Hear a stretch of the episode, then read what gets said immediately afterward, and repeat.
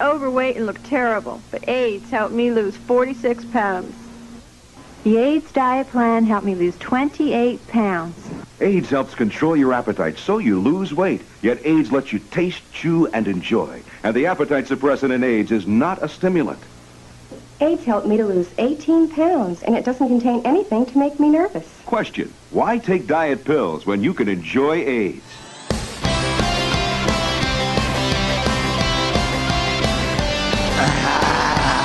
Listen, living, listening to Sick and Wrong.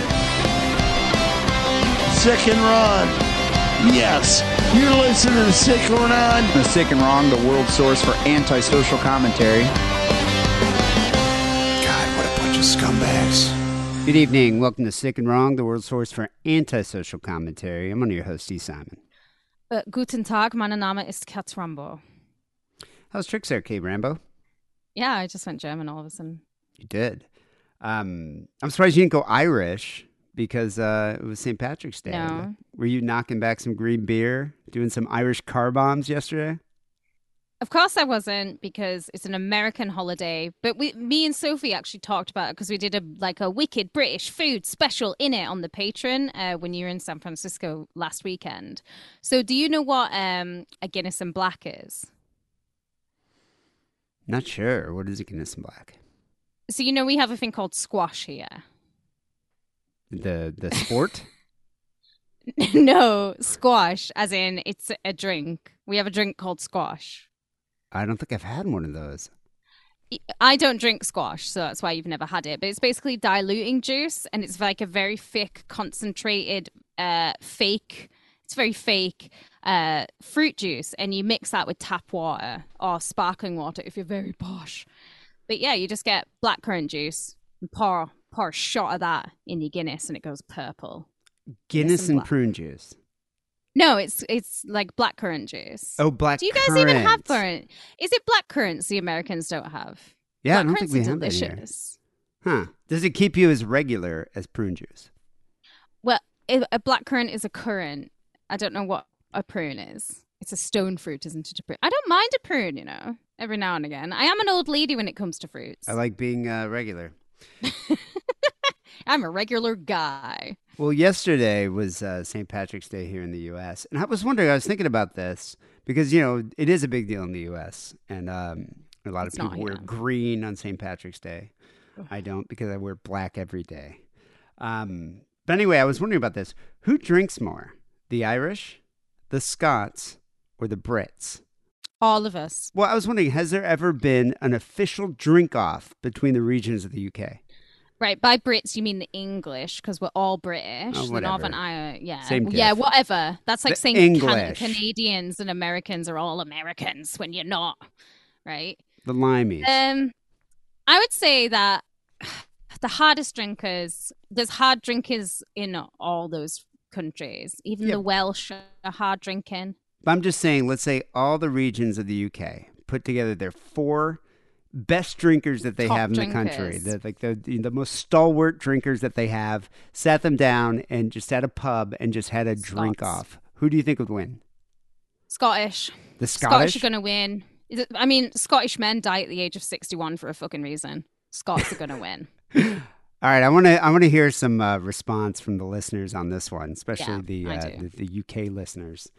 Um, personally, I fucking hate St. Patrick's Day. Always have. I avoid it like a hooker with cerebral palsy. Although I probably would try that once.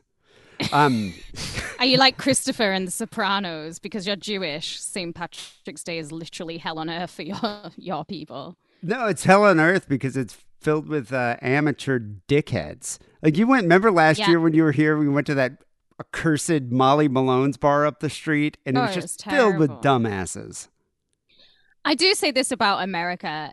If any of these fuckers who pretend to be Irish actually went to Ireland on a holiday, they'd be like, what a fucking shithole. No wonder we left this fucking godforsaken Ireland.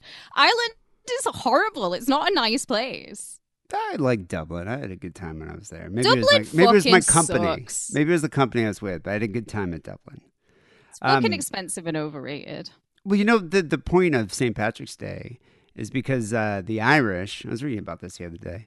The Irish, um, you know, had to leave because English people were selling their food. Wouldn't even give them. Wouldn't even help them during the potato famine. So they left, and so it was a way to kind of celebrate the the Irish and the di- diaspora. Like that live all over the world. But the main reason St. Patrick's Day started is because the Irish in Chicago and the Irish in New York um, were just people just were so prejudiced against them. What was it? on a- No Irish, no blacks, no dogs. Oh, just on a regular basis, they they um, you know receive such criticism, flack, and racism.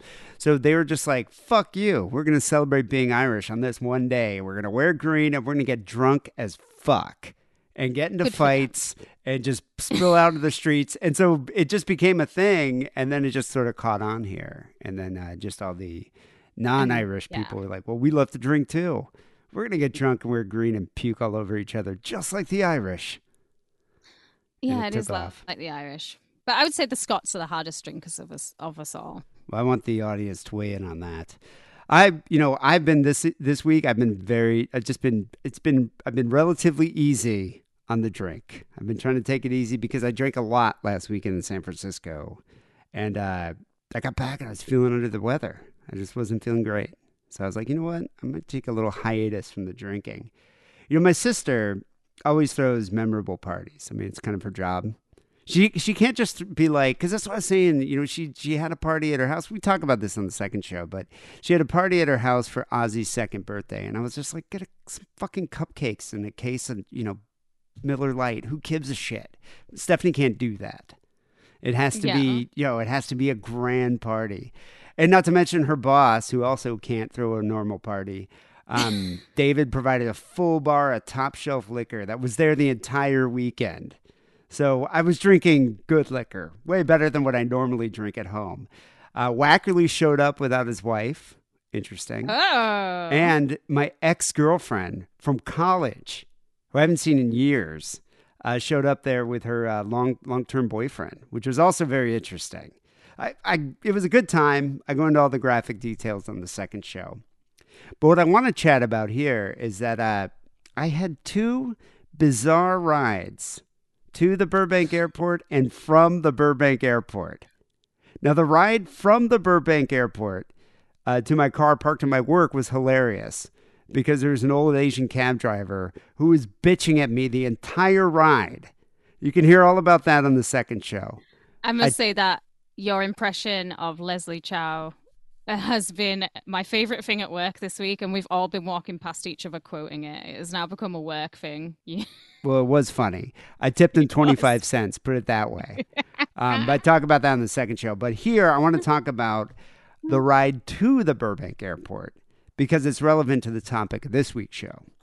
So I love the Burbank airport. I'll go on record saying that. And I try to fly from there whenever possible. You know, it's a fraction of the size of LAX, and it's just way easier to deal with. I mean, you saw it. We went, we flew to San Francisco from Burbank.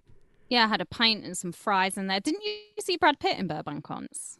I've seen Brad Pitt and Angelina Jolie, and uh, cares and who else? I've, I've seen um, a Bam Margera there. Oh, and, no uh, way. Yeah, and I've also saw this uh, on Friday. Uh, the guy that plays the Punisher now. Oh, oh, I got excited then because I thought you meant uh, Thomas Jane. Not Thomas Jane. It's the guy who plays the Punisher now. He also played Shane in the first season of Walking Dead. I forget the guy's name, but you you know know his who that is. face. You you could tell tell him by his face.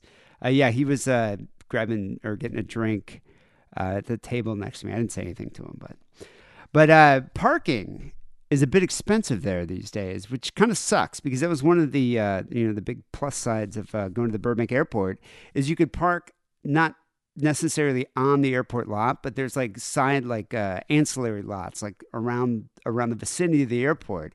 And there's one that I used to use for years, seven dollars a day.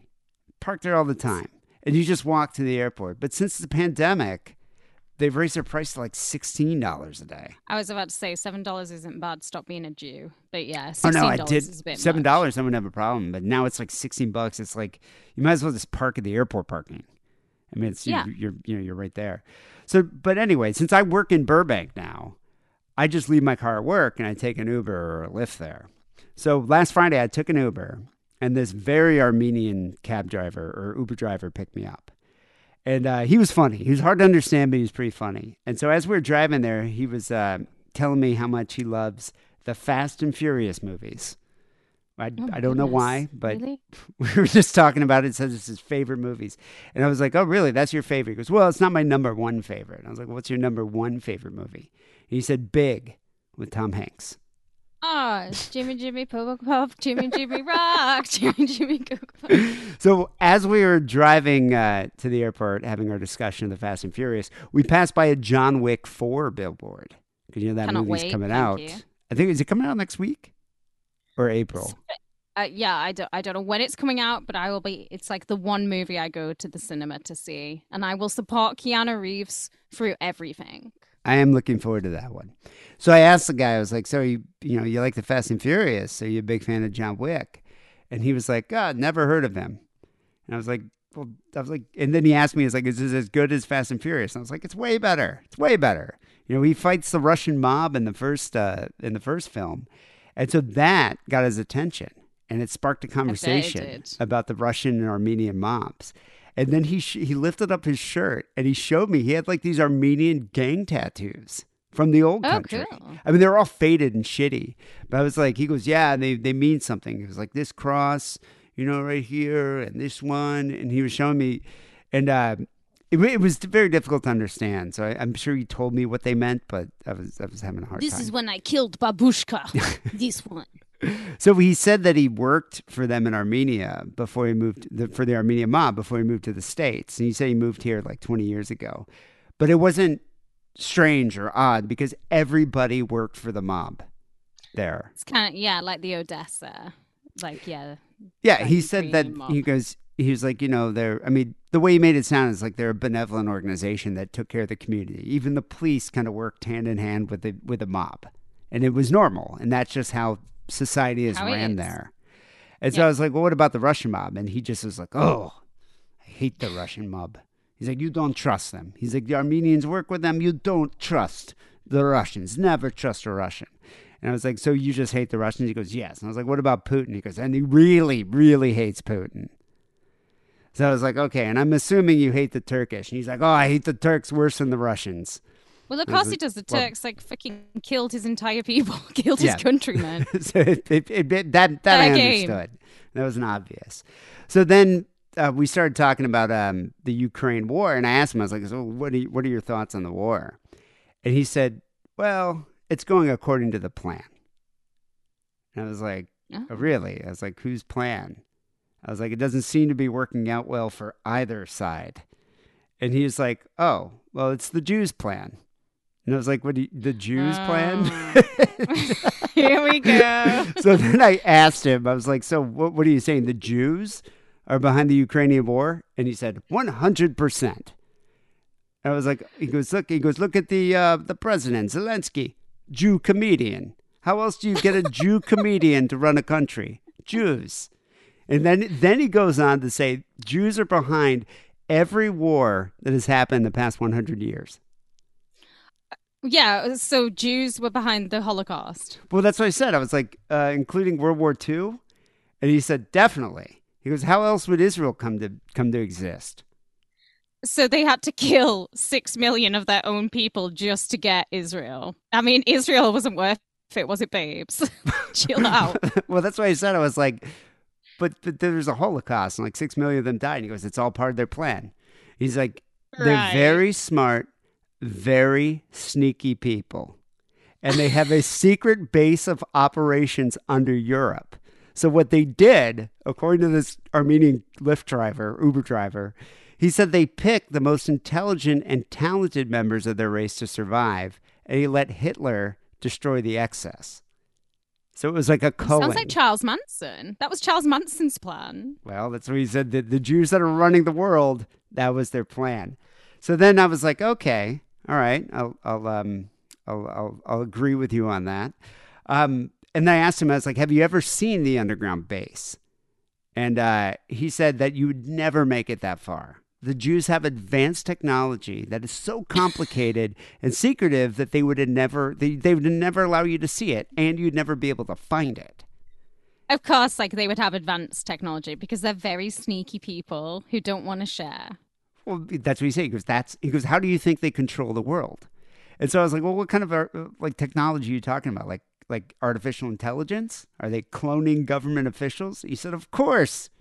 Oh and. Jews have mastered time travel. Have you? Not me, because I could do a lot. I, I, I definitely wouldn't be doing this podcast if I, I would go back in time.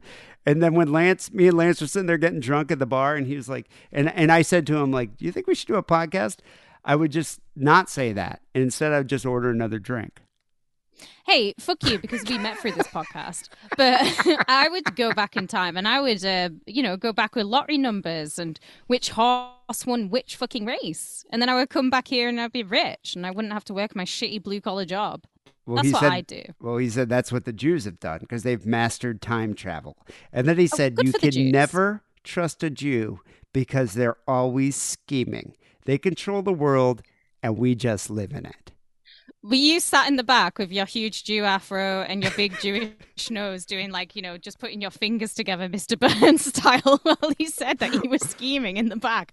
How can I get this Uber ride for free? Well, it was funny because as we were driving, like heading towards the app, the airport, and like we're about to turn into it, there's a lot of traffic, and so he asked me, "So what is your ethnic background?" And I was like, "Oh, I'm Jewish."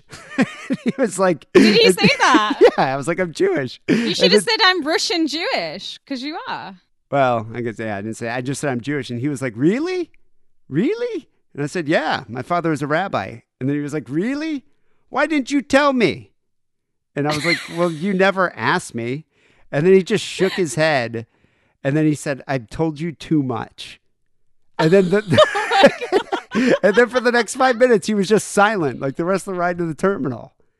And, we, and so, really funny. and when we arrived, he did get out and he took my suitcase out of the trunk, and then he just said, "You should have told me."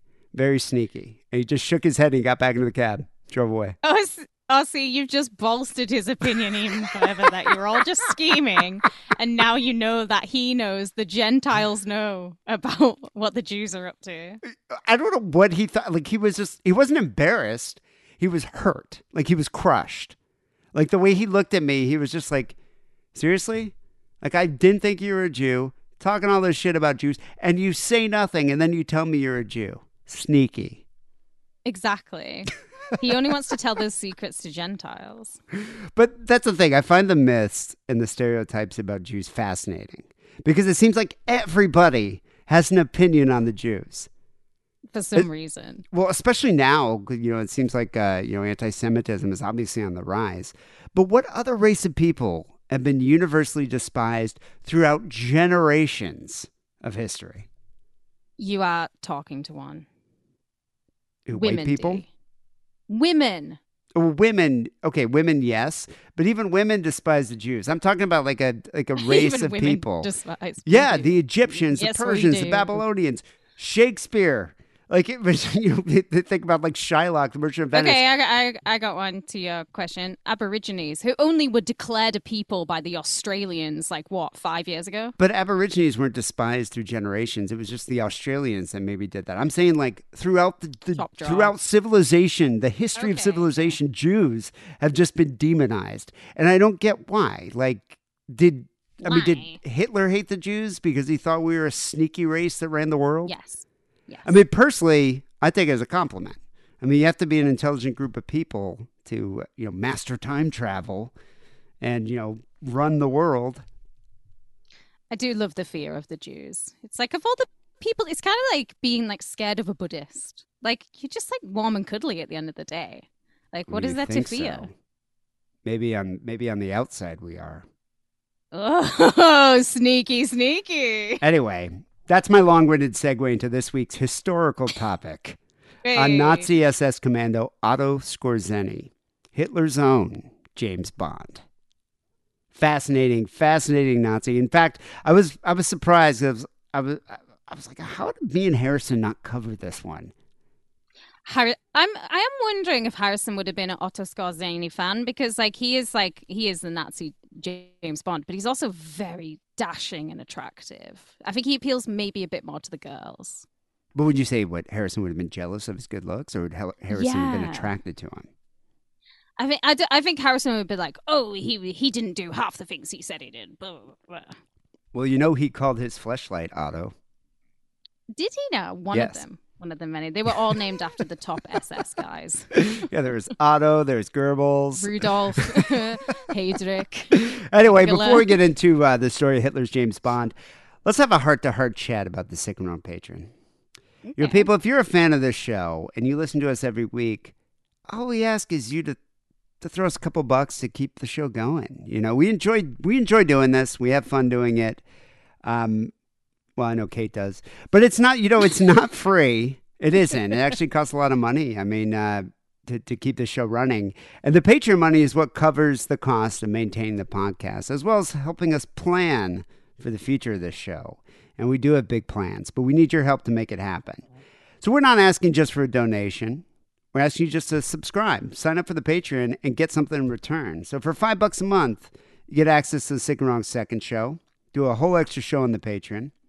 And I gotta say, it's a bit more randy than the main show. It This week is a week you don't want to miss because I go into all the details about my uh, weekend in SF for Ozzy's birthday.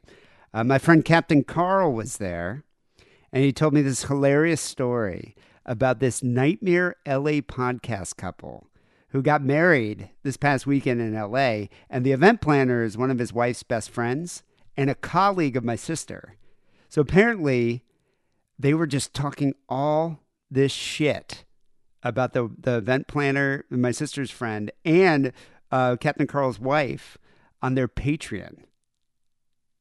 So it was really funny, and they found It's out. not us. Hint. well, they found out before the wedding. No, no, it's a terrible podcast. We, we talk about it. We go into detail on the on the Patreon. Also, um, my brother's Dee's impression friend. of Leslie Chow. I'm sorry, you're, you're glossing over that, but you just don't want to miss Dee's impression of this Asian cab driver, which has been, which made me cry with laughter. Well, it was a it was a very it was a very funny 15 minute ride. Um, also, I got a hilarious story about my brother's friend Brandon, who uh, jacks Oh, off on back. Zoom all day. Well, he has a new hobby now. Well, I would say a new vocation now. Um, I go into that on the uh, second show. Only five bucks a month, and you can you can support your favorite podcasters on the Patreon. Uh, also, for a few dollars more, you get access to Sick and Wrong Overkill, which is our bonus minisode, um, and the Sick and Wrong Archives, uh, which covers the first 10 years of uh, Sick and Wrong, the, the Wackley and Harrison years, on a SoundCloud play- playlist available on the Patreon. Patreon.com slash Sick and Wrong. Uh, sign up today. We do appreciate it. So let me play this uh, Patreon promo, and then, uh, yeah, let's chat about the most dangerous man in Europe, Otto Skorzeny. Do you need more sick and wrong in your life? Do you need one more news story to make you feel normal? Are three phone calls barely enough to feed the raging beast of desire? Well, then it's time for you to get the help you need and become a sick and wrong patron. Sign up at patreon.com slash sick and wrong, and you'll have access to exclusive Patreon only content such as news stories, extra phone calls, and much, much more. Become a patron today and help us make a better sick and wrong for tomorrow. That's patreon.com slash sick and wrong.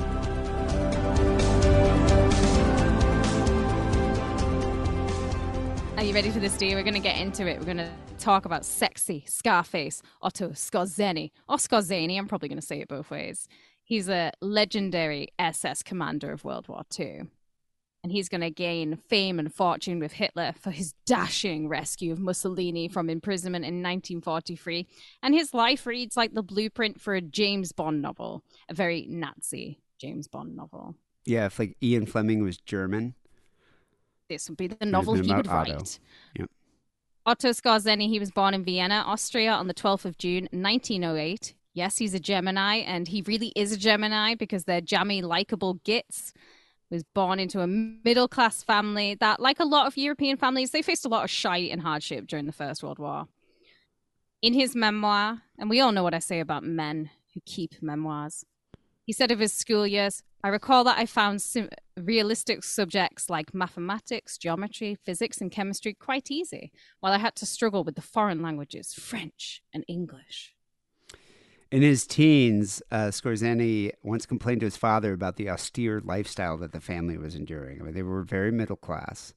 Um, and his father replied, There is no harm in doing without things. It might even be good for you not to get used to a soft life. Is that you doing your impression of your Russian grandfather? German. It's his German father. But uh, I imagine my grandfather. Well, Austrian. you know, the rabbi said the same thing. Don't put raisins in the biscuits, David. His uh, father and brothers are all engineers, and so he's going to be one as well. He enrolled in the Technical University of Vienna in 1926, and it was here that he was going to get his very sexy facial scars, which are a huge thing, and they're called Schmisse.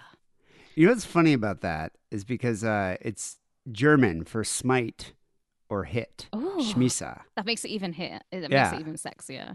So it's it's yeah, kind of it's kind of a cool word. Dueling scars, they were brought on by bouts of fencing. They're seen as badges of honor amongst the very upper crust of Austrians and Germans at the time. And it wasn't like modern day fencing either. It was with specially developed swords. And the duels were kind of a ritual known as Mensuren. And they would have like protective padding and an eye guard, not much else. But usually the duels would like spring up spon- spontaneously, in which case there's going to be no protective gear. So think of it like the original Fight Club, where the ultimate goal was to appear as frightening and as tim- and as intimidating as possible. Something that actually is going to come very naturally to Otto because he's six foot five and he weighs 15 stone, or that's 220 pounds for the non-metric crew. He's like a bear. He's huge Big guy. when they were struck, they're going to wear their scars with pride, and they're actually going to often bother the womb, uh, womb, wound. Instead of stitching it closed, they would pack it with horsehair so the wound wouldn't heal quickly, and the scar would be like wider and more discolored, like nearly keloidy. They're into it, It's like a badge of honor. even though. Yeah, even though Mensuren was a traditional German frat boy occupation, it was banned during Nazi rule. But there are several members with Schmisser scars, including Ernst Röhm, who was once besties with Hitler. He's later executed by the SS once Hitler had a falling out with him over Röhm's failure to give back sticker swapsies that he had promised him. I You know, promise you, that's really why. it's odd that they call it a schmiss when it was actually a hit. Um, what is it? He hit me and it felt like a kiss. Yeah, it wasn't a schmiss at all. It was definitely a hit. It left a scar. Oh, another case of Schmiss or miss. As an aside, and I'm not just saying this because uh, Ernst was gay, he was. He was a very out there homosexual, uh, but he's nowhere near as sexy or as dashing as Skorzeny. I'm going to talk a lot about how sexy Skorzeny is. You're all going to have to get over it. During his uni years, he wasn't necessarily political. He did go to a few rallies that were kind of in favor of the unification of Germany, and he was even a bit gutted when a student organization that was about the German Home Guard became overly political. In 1931, he graduated and he was a certified engineer, and he soon found work as a manager of a small building business. And here the story would end for 99.9% of people. But Otto is not like normal people. In the summer of 32, he went to hear Nazi Party leader and overall rat boy Joseph Goebbels speak at the Engelmann Arena in Vienna, and the speech moved him to join the Nazi Party as member number 1.081.671. So he's like way far back. When you think that Hitler was Hitler was like member number like 590, something like that, he's really far back. Yeah, he's like he's he's way down there. He still isn't utterly entirely convinced by the Nazis either, and he really didn't do much within the party for the rest of the year. And so his membership it lapsed in 1933, which was handy as now the Nazi Party was banned by Austria. But by then, he's more focused on pussy than playing with the boys. So wait, did, did, did Nazis get pussy? I thought they did back then.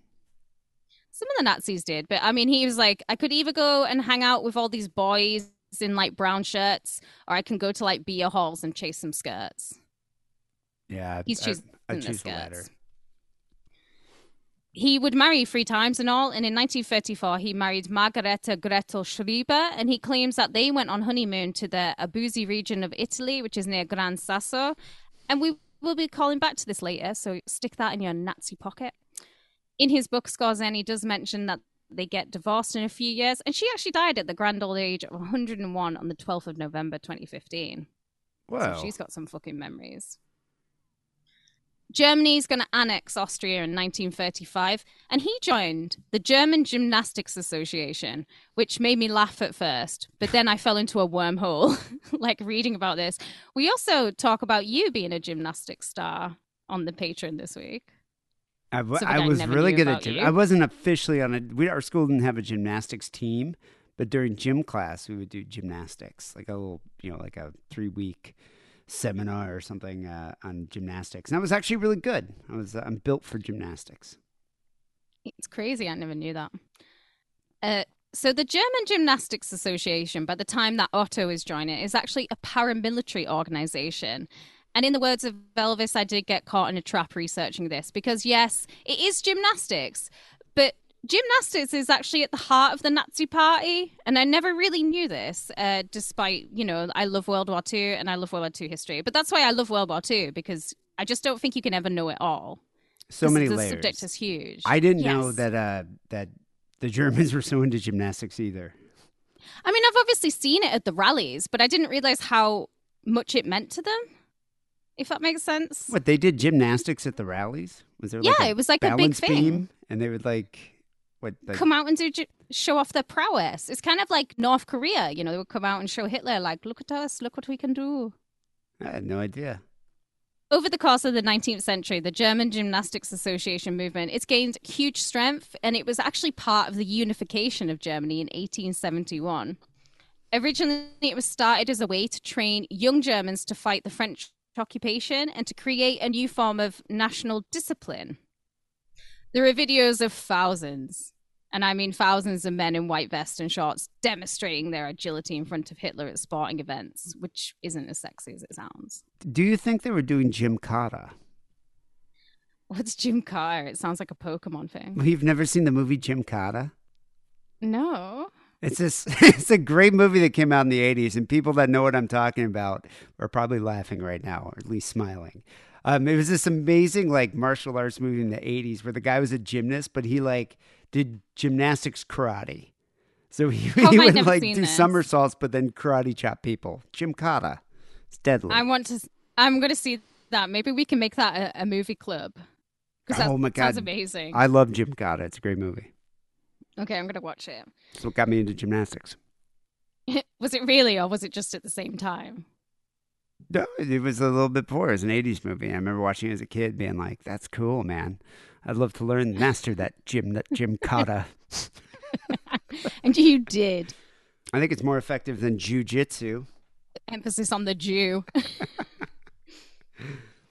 So this movement, known as Turnen, it eventually evolved into the German Athletic Association or the Turnenbund, and their insignia was an important part of the SA and the Nazi Party. So it's the more you know. Gymnastics played a huge part in starting the Nazi Party. So the SA was the faction of the Nazis that wore brown shirts, and they were known Yeah. as the Storm Detachment or Sturma Dilung. I'm probably pronouncing that wrong. Belong. Uh, the SA was initially called the Gymnastic and Sports Division to elude authorities as to what they you know were really doing, which was a paramilitary wing of a political party. And gymnastics wasn't just enshrined in the name of a key Nazi institution, but it would also go on to be an important sport in like Nazi sporting culture. So gymnastics really can trace its roots back to like ancient Greece, but modern gymnastics originated in 19th century Germany. So it was kind of an official sport. Yeah, neither did I. It was official sport of uh, Germany. And the Nazis emphasized gymnastics both in the form of encouraging participation as well as promoting gymnastics and propaganda. Gymnastics was seen as one of the purest forms of Aryan sport. So if you look at if you uh, look through records uh, during the Holocaust, a lot of uh, Jewish gymnasts were were sent to their deaths, and the main reason, even I'm I'm talking like Olympic level Jewish mm-hmm. gymnasts were sent to their death because they were trying to to purify the sport of gymnastics because it had you know the ancient Aryan roots. Oh, those Nazis. What were they like? it was through this paramilitary group that Otto got his first taste of leadership, and he led a small group of the German Gymnastics Association to protect President Wilhelm Miklas of Austria, and this was on the eve of the annexation. Austrian Nazi Party leader Arthur Seyss-Inquart, he also placed some Nazi men under Otto's control, and he made sure that the president was safe from any violent uprisings for several days. Now under German control, instead of just joining the conscription, maybe the taste of power like kind of juiced him up a little bit. He goose stepped to the German Air Force, uh, the Luftwaffe, to enlist straight away. He was into it. But unfortunately, they rejected him because uh, he was too tall. At six foot four, yeah, he was too tall, and he was a bit too old. He was uh, at 31 in 1939. I guess 31 years old is a little too old for aircrew training. So instead, he ended up joining the SS and uh, became an officer cadet in the Leibstandarte, which was Hitler's bodyguard regiment. But before he could, he found out that he was going to be in the, the bodyguard regiment, he went on holiday at Lake Worth in Austria, and then the Second World War broke out across Europe on September the 1st, 1939. So he returns to Vienna, and he's assigned to the Truss barracks to be trained as a military engineer. But he soon learned that there was a lack of instructors, and then so he's going to be sent to the front lines in Poland. No one wants to go there. So he's edging his bets. He's obviously not wanting to be sent to the front. So he asked to be transferred to flight service. But with some Nazi luck, they scrounged up some instructors in the nick of time, and he quickly finished his engineering training, although he's never going to become like a fully fledged pilot. But he knew how to fly, though. That's the thing. He just wasn't did. in the officially in the Air Force. Too tall. No. After this, he's, go- he's promoted to Waffen SS as the officer candidate in the Signal Replacement Regiment, his sign up number being 259979. This division was under the watchful eye of super Nazi and very nearly Quentin Tarantino character Karl Rudolf Ger- uh, Gerd von Rundstedt. He, uh, Karl, also sports a cute little Hitler Nazi tash, and there's a very, very famous picture of him inside the Louvre in the shadow of the Venus de Milo. Rudolph, if this was a James Bond film, Rudolph is always in the background throughout this whole story. I mean, he like Hitler kind of dismissed him at the end of the war. He had over 50 years uh, military training, so he's kind of like Otto's M. You know, he's there in the background of gadgets. Let's Is there a Q? like that. Q, sorry, M. Q. He's well, Q. M's M's the guy. M's like James Bond's boss. Who's calling yeah, sorry, he's Q, But- the the uh, the gadget guy. Oh, Q is the gadget guy. Oh, okay. So Yeah. so Rudolph was giving him all the the, the, the cool like spyware, like all the uh the uh, He's handing him a lot of lasers and all that information. stuff. Oh, cool. Yeah. Unlike a Bond movie, though, the action was slow to start and Skorzeny was frustrated. A little action was all that he needs, and he would spend the next year using his connections to bounce around regiments and divisions, complaining that his military career was uh, characterized as we were busily chasing the war, being a bit sarcastic there. Even during the invasion of the Soviet Union, when he was sent to the front, he still didn't really see any direct combat, as he was just supervising the mechanics that worked round the clock to keep the war vehicles in order. You know, initially though, I guess during the, his period there um, with the Soviet Union, he was ordered to capture the sluices of the Moscow Volga Canal because Hitler had this grand plan to turn Moscow into a huge artificial lake by opening these dams. Oh, Hitler. yeah, never ended up happening, and the mission was canceled as German fa- uh, forces failed to capture uh, Moscow. It was kind of because of that, though, that he was awarded his Iron Cross uh, because he rescued a vehicle under enemy fire at the Yelna bridgehead. Even though things were going really well for him, he's progressing up the ranks, he's winning medals, he's seeing warfare like he craved. It all came crashing down when, in the December of 41, he became ill with stomach colic, he had gallstones, and this had been brought on because he had actually been injured by shrapnel from Russian artillery rockets. He'd refused to be evacuated. He'd continued to fight. Actually, some of the shrapnel went into his skull, into his Yeah. head, and he would get like migraines for the rest of his life. Yeah, the shrapnel, like the shrapnel, actually like pierced his skull. Mean, he was like seriously said, injured. He's like a bear. It's not going to stop him. Yeah. He carried on. He's sent to Berlin for bed rest and boredom, and he had many months to sit, recover, read, and meet up with other Waffen SS pals and talk about what he had been reading. And he wasn't reading old issues of Playboy magazine, James Ellroy novels, or trashy true crime. He was reading anything he could get his hands on about commando warfare and espionage techniques. And he would share his ideas of this about anyone who was bored enough to listen to a junior technical officer's ideas about commando warfare. It took until about 1942 for the bigwigs in the German military to think that they should actually establish some type of unconventional warfare behind enemy lines. Obviously, the Nazis were huge into like guerrilla warfare because at the end of the war, that's where the werewolves and the Nazi party step in. But at this point in time, Otto's chatter paid off. His ideas of establishing small commando units that would fight behind enemy lines as essentially James Bond spies sent him to Waffen SS HQ, where he was promoted to captain of the new SS special unit Friedenthal. Yeah, I'm surprised they weren't doing that already. But I'm he- surprised too. Yeah, he's the one that was like, I think we should make elite commando units. You know, like he was the one that like basically made German spies. I think like the difference between now and then though in warfare is like uh, there was some kind of honor back then whereas now I mean like the, Oh, yeah. the laws of war are so fucking murky like what is a crime in war do you know what I mean wearing an enemy's uniform is it really a crime it's very think it difficult it's yeah. This unit is going to be the starting point for other partisan groups that would spring up during 44 and 45, like I mentioned, the werewolves. And it launched Skorzeny into infamy. He began training his specially selected SS groups in espionage, instructing them to shoot as little as possible, with one of his mottos being that he would run ahead of his own men so he would never fire his gun. And by the July of 43, him and his men are ready for battle. On July the 26th, he received a call to arms on the blower from Hitler himself. Hitler, who had heard word of Skorzeny's daredevil antics from Himmler, needed him to rescue Mussolini, who had recently been ousted in Italy and imprisoned. And he needed to be rescued. There's only one man for this job. Yeah, the uh, Italian government ended up toppling Benito Mussolini and they had him arrested. And Hitler was pissed off. Hitler was a big fan of Mussolini. Like they were buds. Oh my God, he loved him. Yeah, they were chummy chums. And so he vowed to rescue him and he initiated an operation he called Eiche, which is Operation Eiche. Oak. Nice. Eiche is nice. This is going to be the first time that Otto and Hitler are going to meet up. As an aside, there is absolutely no doubt that Hitler would have hung major dong for Otto. I mean, Otto is very sexy. He's hulkingly huge. He's got the, his impressive schmisher. He's whip smart, and he's very dashing. Wait, Uh, are you- he's everything Hitler would have wanted. What are you saying Hitler is bi?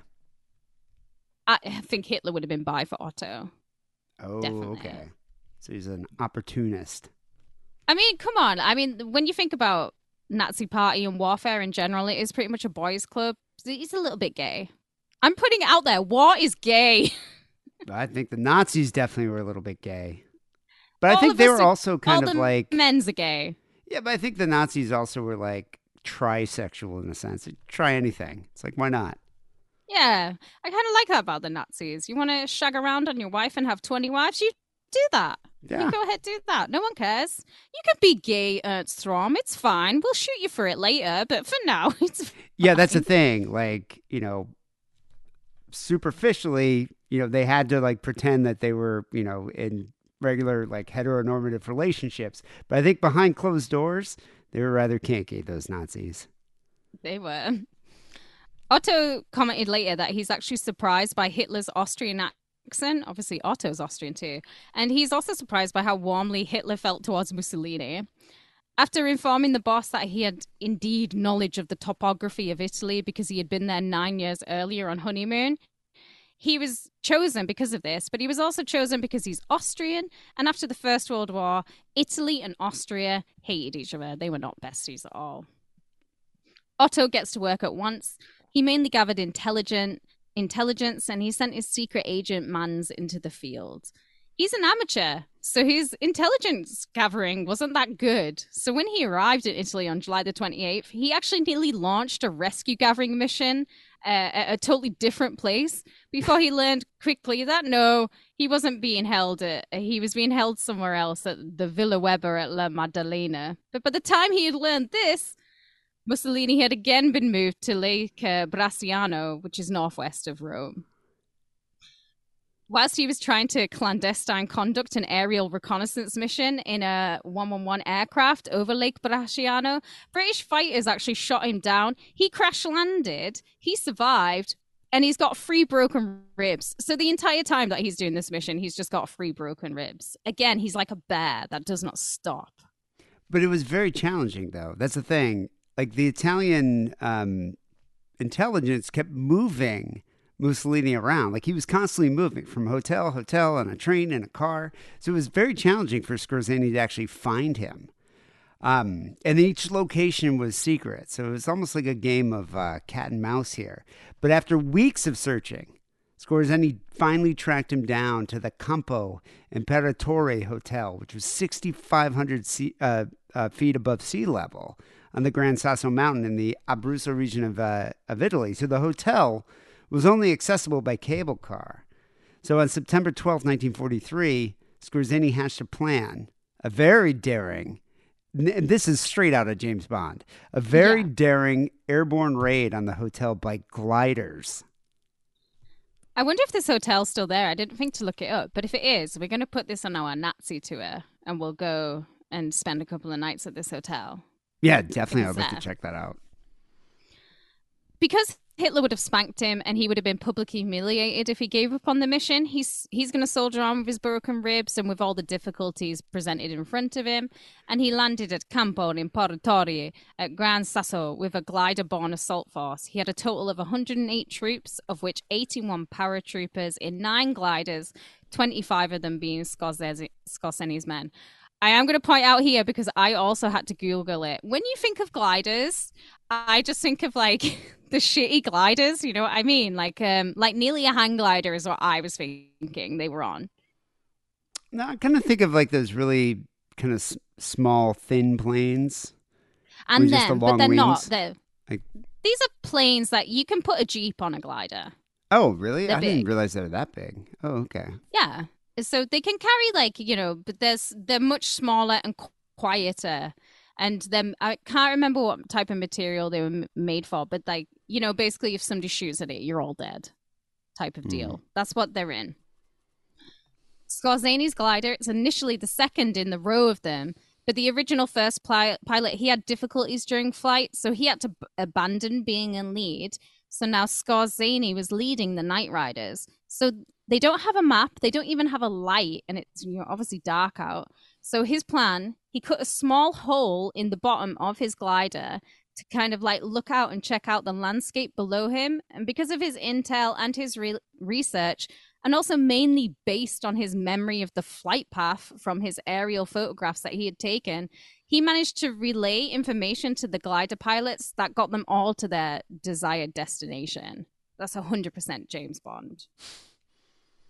Once on the ground, Otto led a charge towards the building because he saw Mussolini watching him from a second floor window. I wonder if watching that, the gliders. I wonder if someone tipped off Mussolini or if Mussolini's like, my buddy Hitler.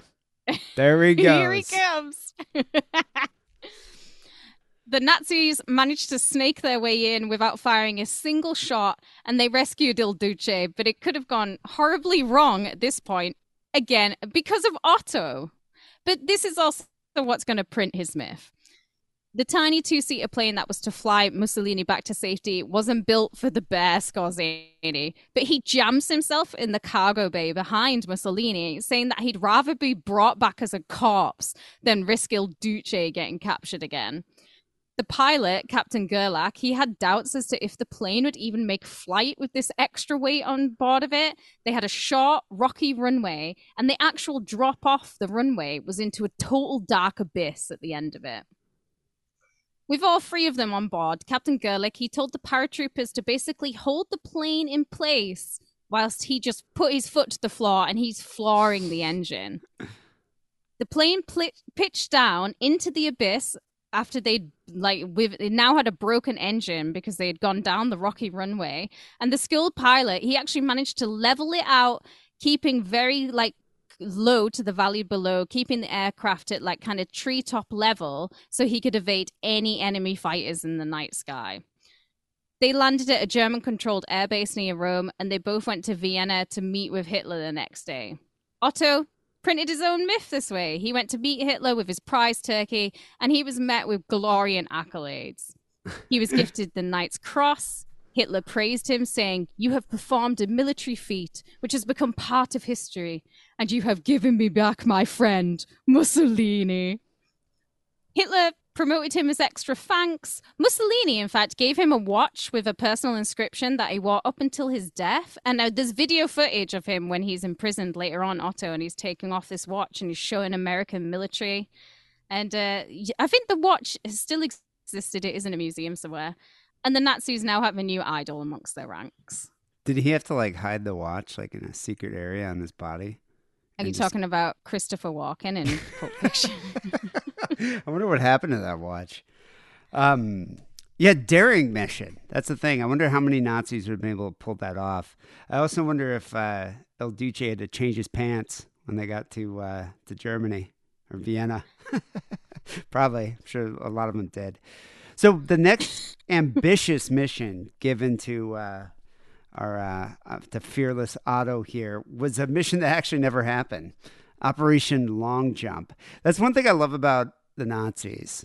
Um, is well Hitler, I guess. He was very ambitious. Like Hitler had all these Oh, yeah. plans, these grandiose plans, not very well thought through. I think that's why he wasn't like the the greatest military leader, but he was very creative. You got to admit that.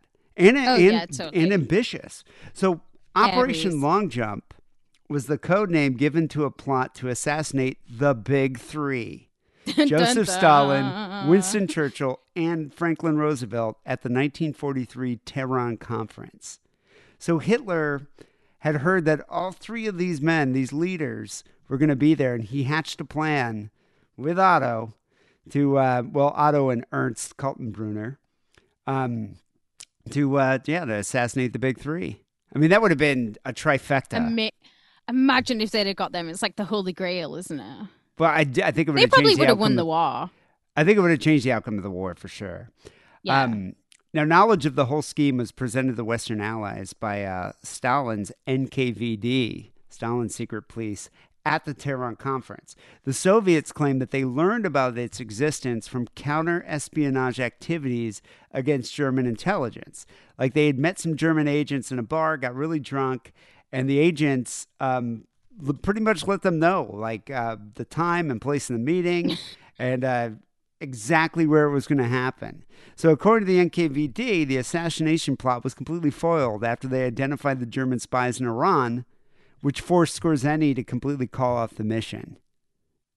So, Loose lips sink ships. boys. Exactly. Now, following Tehran, the story was treated with incredulity by the British and Americans who were like, that's Soviet propaganda. That never happened. And Skorzeny supported this view in his memoir, saying that no such operation ever existed. Hitler never would have ordered that. Yeah, I bet he did. He just didn't want to say that he failed a mission. Well, I mean, I don't know. It, it does sound like the Russians are like bragging a bit, little bit about Stalin's bragging a little bit about NKVD, the effectiveness of his uh, secret police, and then they, you know, the Americans were like, "Oh, yeah, we never would have let you know put our our leaders in such peril."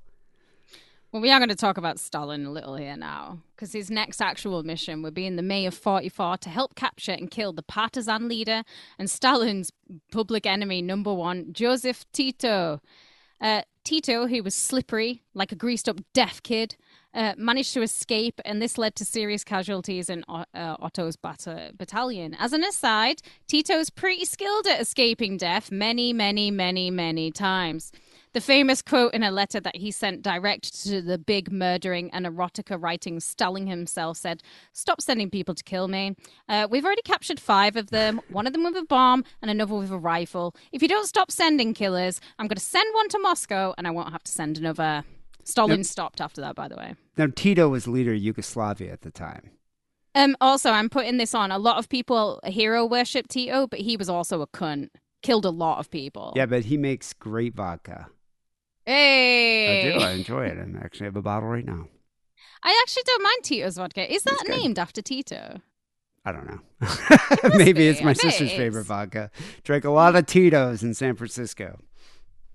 Otto extended his unit. He also ga- gained control over German special units, including the Navy's underwater sabotage divers, midget submarine units, very cute, and also an elite squad of the Air Force's suicide ground attack units called the Leonidas Squadron, which is exactly like the Japanese kamikaze and it's made up of volunteer suicide pilots. You know, I didn't really know much about the Leonidas Squadron. I, I didn't even know that uh, the Germans. I you know I'd read something about it, but I didn't realize that the Germans had Yeah. their own kamikaze division. But the establishment of the Suicide Squad here was originally proposed by Otto Skorzeny and another man named Hajo Herrmann. Um, over 70 volunteers, mostly young recruits, came forward. Um, I wonder if they're all Hitler Youth. Uh, they Young were required to sign. They were required to sign a declaration which said, "I hereby voluntarily apply to be enrolled in the suicide group as part of a human glider bomb. I fully understand that employment in this capacity will entail my own death." Could you imagine signing that for your country? Never, no. But like, also, I like I would never go to war ever. No, I'm like, would I. fuck this. Now, during the uh, the final battle, the battle for Berlin, uh, the Luftwaffe flew self-sacrifice missions. I can't even say this in German, uh, but they flew these missions against Soviet-held bridges over the Oder River, and the Luftwaffe claimed that the Suicide Squad destroyed 17 bridges. However, military historian Anthony Beevor uh, wrote about the incident. He claimed that this is complete hyperbole overly exaggerated. That the only bridge that they managed to destroy was at was a railway bridge at uh, Kustrin, um, which was definitely destroyed. But Beevor commented that uh, 35 pilots and aircraft was a high price to pay for just one the destruction of one bridge. Oh, those Nazis. They're kind of bumbling. I like them. I mean, I just love how they like, you know, kind of use poetic license when they talk about their victories. Oh, of course they do. It's part of, they print their myth, man. They print their myth. On July the 20th, 44, he was on a train heading out of Berlin when one of the many assassination attempts on Hitler took place. He returns quick sharp back to Germany to uh, to kind of calm down the coup d'etat. He wormed out some of the rebels. He actually stopped the execution of more of them, and he took complete control, uh, of the commando, everything for 36 hours. And under his leadership, any words of a coup were kind of quickly dropped. This, you know, Otto now only grew in favor and his stature in Hitler's eyes during this time. In October, another coup raised its head when he went to Budapest, and he's going to try and kidnap the son of the Hungarian regent Admiral Horthy to show to slow the path of the Soviet forces. They kidnapped his son. They sent him by plane to Germany, uh, but they failed to stop Horthy from negotiation negotiating surrender to Russia. So what followed next? Otto described as an action-packed gunfight. As with a few words and lots of gunpowder spilled, Skorzeny took control of the citadel and he replaced Horthy with a new pro Germany prime minister. Hitler again awarded him with more accolades, more honors. He gave him a new mission. As part of the Germans' uh, Ardennes offensive during Christmas week in 44, aka my, my favorite named one, the Battle of the Bulge. Come on. That, that is a great about- name for a battle. War is gay when you're naming it the Battle of the Bulge. It's kind of like the tiny penis contests in BC. Well, do you think Hitler battled his bulge every time he was talking to Otto? yeah, wouldn't you? This was wh- what led to 2,000 English speaking Germans dressed in American uniforms behind Allied lines to kind of create havoc and mayhem. They would also use captured Allied jeeps and they repainted their Panther tanks and they modified them to make them more look like Allied vehicles. This is going to be Skorzeny's Trojan horse. Classic subterfuge here.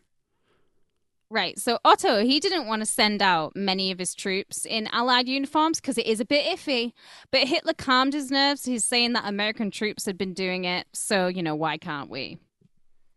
A lot of his soldiers met their deaths during this, as wearing an American uniform for acts of such espionage was a punishable crime, met with death. And there's lots of footage of field justice and punishment being carried out against Skorzeny's men. Uh, you can find it on YouTube. I fell down a wormhole watching it. Just loads of Nazis being shot. When captured, the men said their mission had been to reach Paris and assassinate the Allied commander, General Eisenhower. But this was a ruse.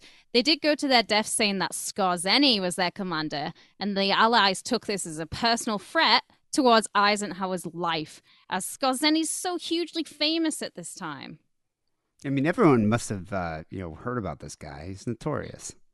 Yeah, uh, he was. He was like one of the highest ranking ones. It's like how everyone had heard about Mengele and yeah, he was going to come for you. Otto considered this operation a failure as many of his men died, and he actually had to fight as a regular soldier. But in some ways, Hitler's idea was successful. The phony American soldiers, it caused direct damage and anxiety to the Allied units. Traffic of their supplies, ranks, reinforcements, they're all slowed down as double triple checks now had to be made at checkpoint after checkpoint, where now not only did you have to show your Yankee passport, but you also had to answer American trivia questions, such as what do you tell your wife that has two black eyes? That's what every soldier has to answer. but no, it's true. Everyone. Paranoia, like mass paranoia, set in amongst the American forces because everyone was like, oh, there's German imposters in our ranks. So some Americans even fired on each other.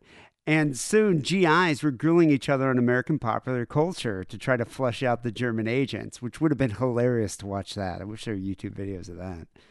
Um, who played Beaver and Leave It to Beaver? I was just thinking, so this is the 40s. It would have all just been. the- yeah, I um, guess Leave It to Beaver was 50s. Yeah, I wonder what. Yeah, been- you couldn't Look- even be like, "What's your favorite Elvis song? Tell me now. What is it?" It would have been like old school country stars. I think it What's would your have been favorite like, Hank song? okay, who was the Lone Ranger's Indian friend? and if they didn't know, bam. Uh, but many uh, American soldiers and even Allied generals were detained at checkpoints for answering questions wrong. So uh, who knows what they're asking each other?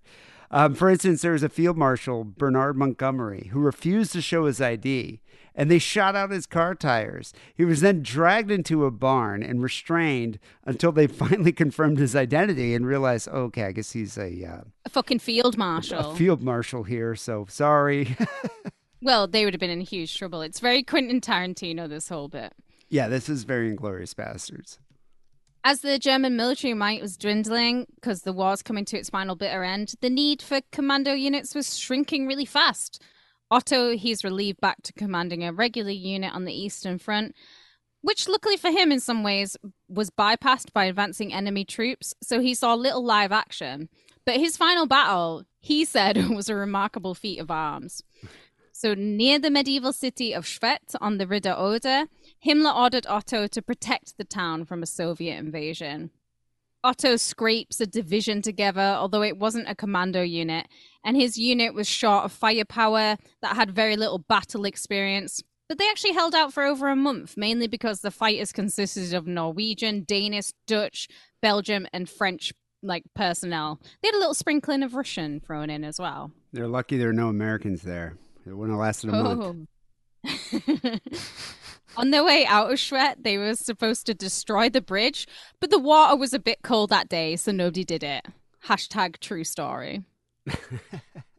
Hitler awarded him the Knight's Cross with oak leaves, and two days before he committed suicide in his bunker, he gave him his final orders to go to Bavaria to command whatever was left of the soldiers behind in the Alpine forest. He's meaning bring on the werewolves at this point. Here he met up with other senior Nazi officers that were also on the run and they're worried for their future, including the architect of the final solution, Adolf Eichmann. Do you think? Do you think like every time Otto completes a mission, at the end of the mission, when Hitler's you know has another operation that he's ready to tell him about, he like finds out where he is and then beams into like some kind of video, you know, uh, uh, video software or whatever they used at the time, and there's Otto just in bed with some sexy German frau, and uh, you're in a compromising position. And Hitler's like, "Oh, am I interrupting something?" And Otto's like, "Oh no, it's okay, Hitler." And then he just sort of uh, just asks like, "What's going on?" And then he's like, "Oh, you know, just go about your business, and I'll get back to you later. Got another operation to get to." And then he just kind of busy. floats off down like you know the uh, the Danube River or something. This is exactly how I see the Otto Bond story. exactly like that. We all know at this point that no amount of 11th hour effort was going to be sufficient enough to overcome the Allies, and the last month of the war had changed Otto into a very unpleasant character. Whereas before he kind of coasted along with the war, printing his own myth, growing his ego, possibly hiding some Nazi loot here and there, now his behavior ranged from overbearing to brutal. One example is that the wives and the daughters of the Alpine Forest, they were thrown into like last minute desperate preparations of munitions under the threat of death if they didn't cooperate by Skorzeny. Ooh, he's getting harsh. On May the 8th, he fled into the mountains with his fellow soldiers, other high ranking SS officers, hiding in a mountain chalet. So it wasn't, wasn't like you, you were thinking, oh, yeah, he's hiding in a hut. He's in a fucking chalet. Yeah, he's glamping. By, he's glamping indeed. By mid May, the most dangerous man in Europe had surrendered. But do not think that this Nazi will go gently into that good night, because even after his short imprisonment in Salzburg, he remained at the center of the Nazi underground, and the second part of his life, which includes working for Mossad, was about to begin. Yeah, that's see now that's probably the most ironic but yet fascinating part of Otto Skorzeny's life. This Totally. guy was a decorated Nazi soldier, but then he ended up being in the employ of Israel's Secret Service. Seems Just a bit contradictory, not for Otto. Yeah. He's going to be acquitted of war crimes, basically because the Brits had been bouncing around in Ger- German uniforms on their missions as well, and also because of the va- it was like I was talking about before, the vague nature of like post-war war crimes itself. Like, what is a crime during war? It's still like a real shady topic, and you know people get away with it. He remained in prison after his acquittal. He helps the Americans set their military records straight in regards to like the rescue of Mussolini. You can watch the footage of that on YouTube. But he wouldn't sit still in prison for very long before he made his escape. On July the 27th, 1948, a jeep arrived at the detention camp carrying three uniformed American military police that said that Skorzeny was needed in Nuremberg, and they swept him away, and he would not be seen again for over a year. Obviously, the men were students of Skorzeny, and they had been former SS men in disguise. So, James fucking Bond. Yeah, this is very Bond. Many high profile SS men were brought to trial, but many others were able to flee by the very mythical Odessa. Uh, I, w- I can't say it in German, I'm not even going to. the secret group of SS brothers that Skorzeny had established with the intent to smuggle war criminals out of Germany. Yeah, that'd be you know that'd be an interesting topic for a future show. Uh, We'll the Odessa, like whether or not you know they actually existed. But you know, Skorzeny claimed that the OSS had actually aided his escape in return for his services. Right. Um, and the OSS was the Office of Strategic Services, which was the intelligence agency of the United States prior to the CIA. So the OSS eventually became the CIA in 1947. And so Skorzeny afterwards maintained that it was the U.S. authorities who had aided his escape and supplied the uniforms because they were they needed his service.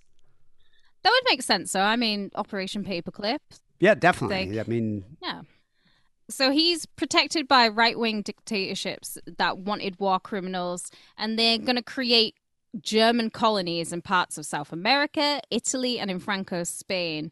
And it was in Spain that um, Otto escaped and he found freedom. The German government sanctioned this and they granted him amnesty in 1952. In the countries where the SS members found shelter, they would often find work under organizations named Odessa. And although Otto had been linked to it time and time again, any evidence proving that it was an international central network has never been found. Despite the fact that after his death, um, Otto had left his his entire archives for historians to research. They're still going through them now. I actually watched there's a Netflix documentary, a Spanish one, about Otto Skorzeny and his time in Spain, and you see his like archives. They're still going through them to this day. you know, Odessa's kind of like the uh, Nazis' version of the Underground Railroad. Yeah, like it did exist, but it's it's unknown to like how powerful it kind of was, or how established too. That's that's what I was. That's what I'm curious to find out. Like how Yeah. you know how well organized Odessa actually was. So he used the name Roald Steinbauer and he headed a company and he employed personal protection from Franco himself. And for years he traveled back and forth between Buenos Aires, Madrid, even Paris, where he kept close friendships with old friends such as Adolf Eichmann, Franz Stangl, he was the uh, Treblinka commandant, uh, commandant, uh, Joseph Mengele, but his real bestie was Klaus Barbie, the uh, butcher of Lyon. And they actually weren't friends during the war, but then they became really good friends uh, when he was going on his many trips to South America. Yeah, I'm sure Klaus had many admirable qualities. So the hotel that Klaus Barbie had in uh, Lyon is still there, and we're going to go and stay in it because it is still a hotel. Oh, it's still wow! I didn't know. I thought it was like a historical, uh, you know, location. I didn't realize it was a still like a fully functioning hotel. You can stay there. You can still stay there, yeah. Oh, I yeah. would like I've I've been to Lyon once and I kick myself now for like not going inside it, but I think I was really hungover that day. I had an excuse that day. I didn't go see it.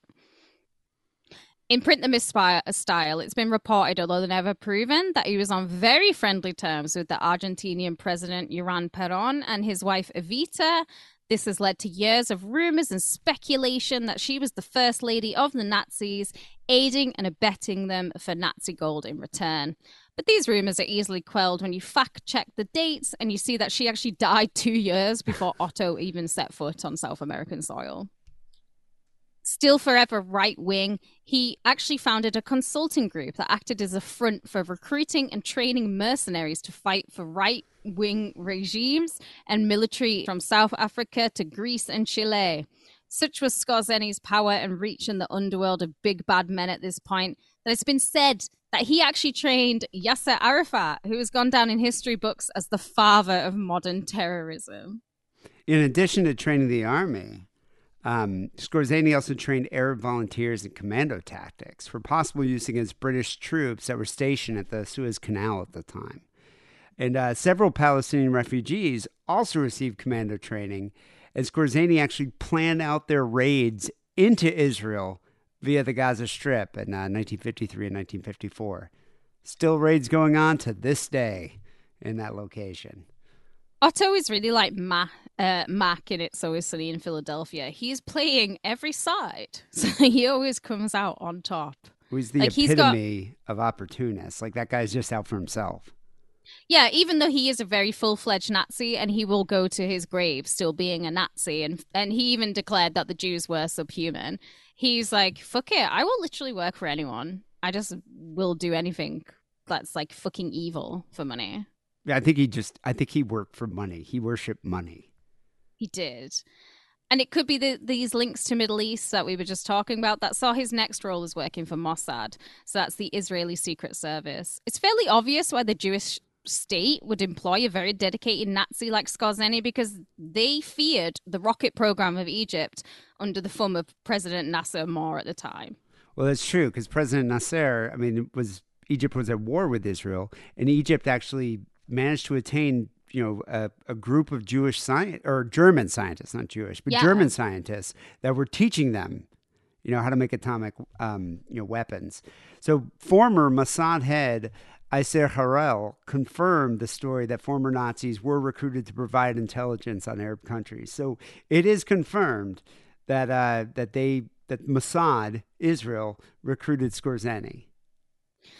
This also wasn't the first time that Mossad had pardoned a high ranking Nazi either. In 1949, they had recruited Nazi Walter Rauff, the man who invented the mobile gas vans, which killed thousands, and then that obviously evolved into the gas chamber. He agreed to sell information on his former employers, and Israel was more than happy to pony up for the info. Well, I think you just need to balance basically, you know, the value of Yeah, pardoning this like person versus the information that he has. Yeah. And I mean, I think that's the thing. I mean, it's like the information that they they gathered probably saved more lives. Yeah. But Mossad had taken a gamble with uh, Otto. By the 60s, he was suspected in various crimes, such as the burning of synagogues on Kristallnacht, executing defecting German soldiers, and even experimenting with like makeshift poison guns on prisoners. War is hell. Skorzeny said hello. Although this is difficult to verify by this point because East Germany propaganda was like flooding the market by the 60s. Yeah, this is like full on Cold War at this point. But it is true though. Mossad definitely took a gamble with uh, with Skorzeny. But you know, Jews are very sneaky people. You know, they had they had their they had their objectives. Do you think they rolled the dreidel and asked the dreidel if they should do it? It's up to the dreidel. If we get a Gimel, we're gonna hire him. Rafi, uh, Rafi Eitan. I'm not going to say any Rafi of these. Eitan. Uh, Rafi Eitan. He was the chief Mossad spy in Europe. He described Otto as a soldier of the first grade with huge balls and an even bigger dick. That's what he said, dude. How did he know? I mean, you just have to look at him. No, but I mean, was he really wearing tight pants, like you could see his hog, or did he like? He's did they double balls. team a chick? Like I, I don't know. How would you know? Like God, he has a huge cock. I may be misquoting him, but what's Rafi to do? Come Wait, tell are me. you wait? Are you quoting your dream you had last night? Yeah. He had huge balls. and an even bigger dick. And another uh, member of Mossad remembered him as very friendly and affable, not unlike being welcomed by a huge bear or engulfed by a huge Saint Bernard dog. But that's a- the energy I get too from Otto. Well, a huge Saint Bernard dog with a massive cock. huge cock just coming at you. They uh, they're actually going to entice him into Mossad by his spicy third wife, the Countess Ilse von Finckenstein, who is very attractive. Google her because she is, and she's very intelligent, and she was seen as many to be the new driving force behind Otto. Is a very attractive name. Finkenstein. I love her name. They have an unusual marriage for the time. It was an open marriage. And because Ilsa traveled the world, she was invested in international tourism. She was in the biz. She would go to the Bahamas. She had actual ties to several French intelligence services. And she was known for her big, extravagant parties that she would throw for very rich men on her various horse farms. Probably turned into orgies. You can. She's got an orgy energy about her. She must have had her own Mr. Hands. Do you thi- Why would you need a Mr. Hands when you've got horse dick Otto? I've heard of these German orgies. It's, you know, anything can mm-hmm. happen, put it that way. No holds barred. Scheiße is what we all know happens. according too. Germany. Apparently, she was seduced by an undercover Mossad agent after a weekend on the tiles in Dublin. Why they're in Ireland is that Otto had bought a Gothic style home, Martinstown House, near, I'm sorry, Irish people, I am going to say this wrong, Cura? Cura, in County Kildare in 1959. And he had applied to be a permanent resident. So, as he's waiting for his application to be approved or denied, he made a very public visit to Dublin, where he's welcomed by a number of prominent people. This is like one of the most famous Nazis in the world trying to live in the British Isles. I don't think he was welcomed by everyone, though. Not the locals. he used to drive around in his white Mercedes, and uh, that's how like some of the people remembered him. Uh, yeah, the locals weren't especially fond of him. So he still lives in Spain too. That's his main residence. And he needed a European address because he's continuing to engage in the shipment of arms to Arab countries, which is how he's making his fortune. Ultimately, this is the reason he's denied a life living on the British Isles. But it was through this, uh, it was through Britain that he made his Mossad connections. So what's interesting is because you, I was wondering, I was like, how can he travel so freely? This former Nazi, you know, I'm sure like Yeah. You know Wiesenthal and uh, you know other um, you know Israeli agents were after this guy, uh, but like many former Nazis, Skorzeny was declared, I'm going to butcher this, ent Nazi-zert, which means denazified in absentia in 1952 by a West German government arbitration board, which meant that he could now travel freely from Spain into other Western countries on a special Nansen passport, is what they called it, for stateless persons. So he used this Nansen passport to go to, you know, from Ireland back to Spain to, to Buenos Aires. to Paris and yeah, yeah, all over Paris. the world. So Otto might have taken them up on the offer because he was a shady shit, but Mossad could actually offer him a life without fear.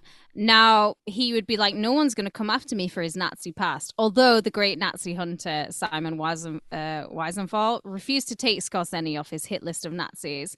But Mossad forged a letter from Simon, gave it to Otto, and like through that, he could sleep better at night. So Mossad are also up to shady shit too. Very sneaky people. Very sneaky. You just can't. They will even turn against each other. You just can't trust them. In turn, he's going to connect Mossad to the um, MI6 to the Egyptian rocket campaign, possibly, possibly helping save more lives than he helped take. Possibly. Yeah, exactly. And I think that's where Mossad is, you know, weighing his usefulness. So Yeah. I'd read that uh, a Mossad team had actually started to develop a plan to kill Skorzeny. So they were actually planning to kill him. But uh, chief at the time, Isser Harel, uh, decided to recruit him instead because a man on the inside would greatly enhance their ability to target Nazis who are providing military assistance to Egypt. So he is valuable, extremely valuable. So I think they waged like, well, he was responsible for the death of many Jews, but he could also save the lives of many Jews.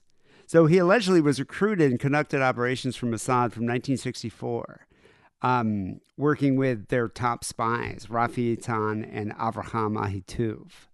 So, I mean, he was, you know, definitely active in Mossad for a few years. He would continue his relationship working for Mossad until the day he would die, and he was very willing at doing it as well. He mailed out at least one letter bomb for his Jewish bosses, which worked. It killed five Egyptian scientists when they opened it. And he pulled the trigger on a deceitful German scientist uh, called Heinz Krug.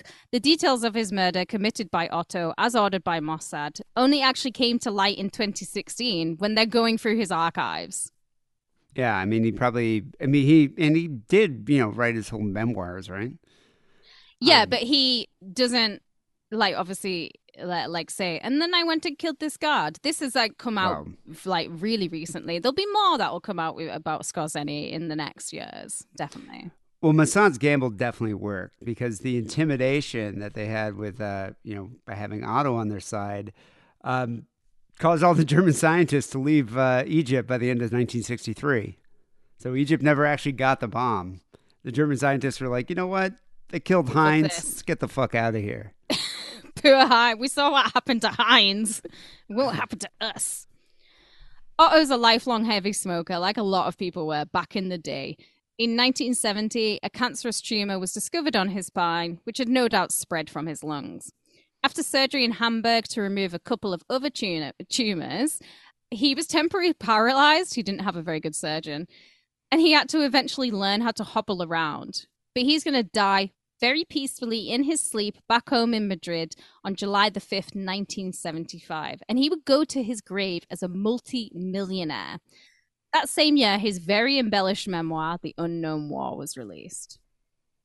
Such was Otto's stature in death that he had two funerals one at a chapel in Spain, and his ashes were given a hero's welcome back in Vienna.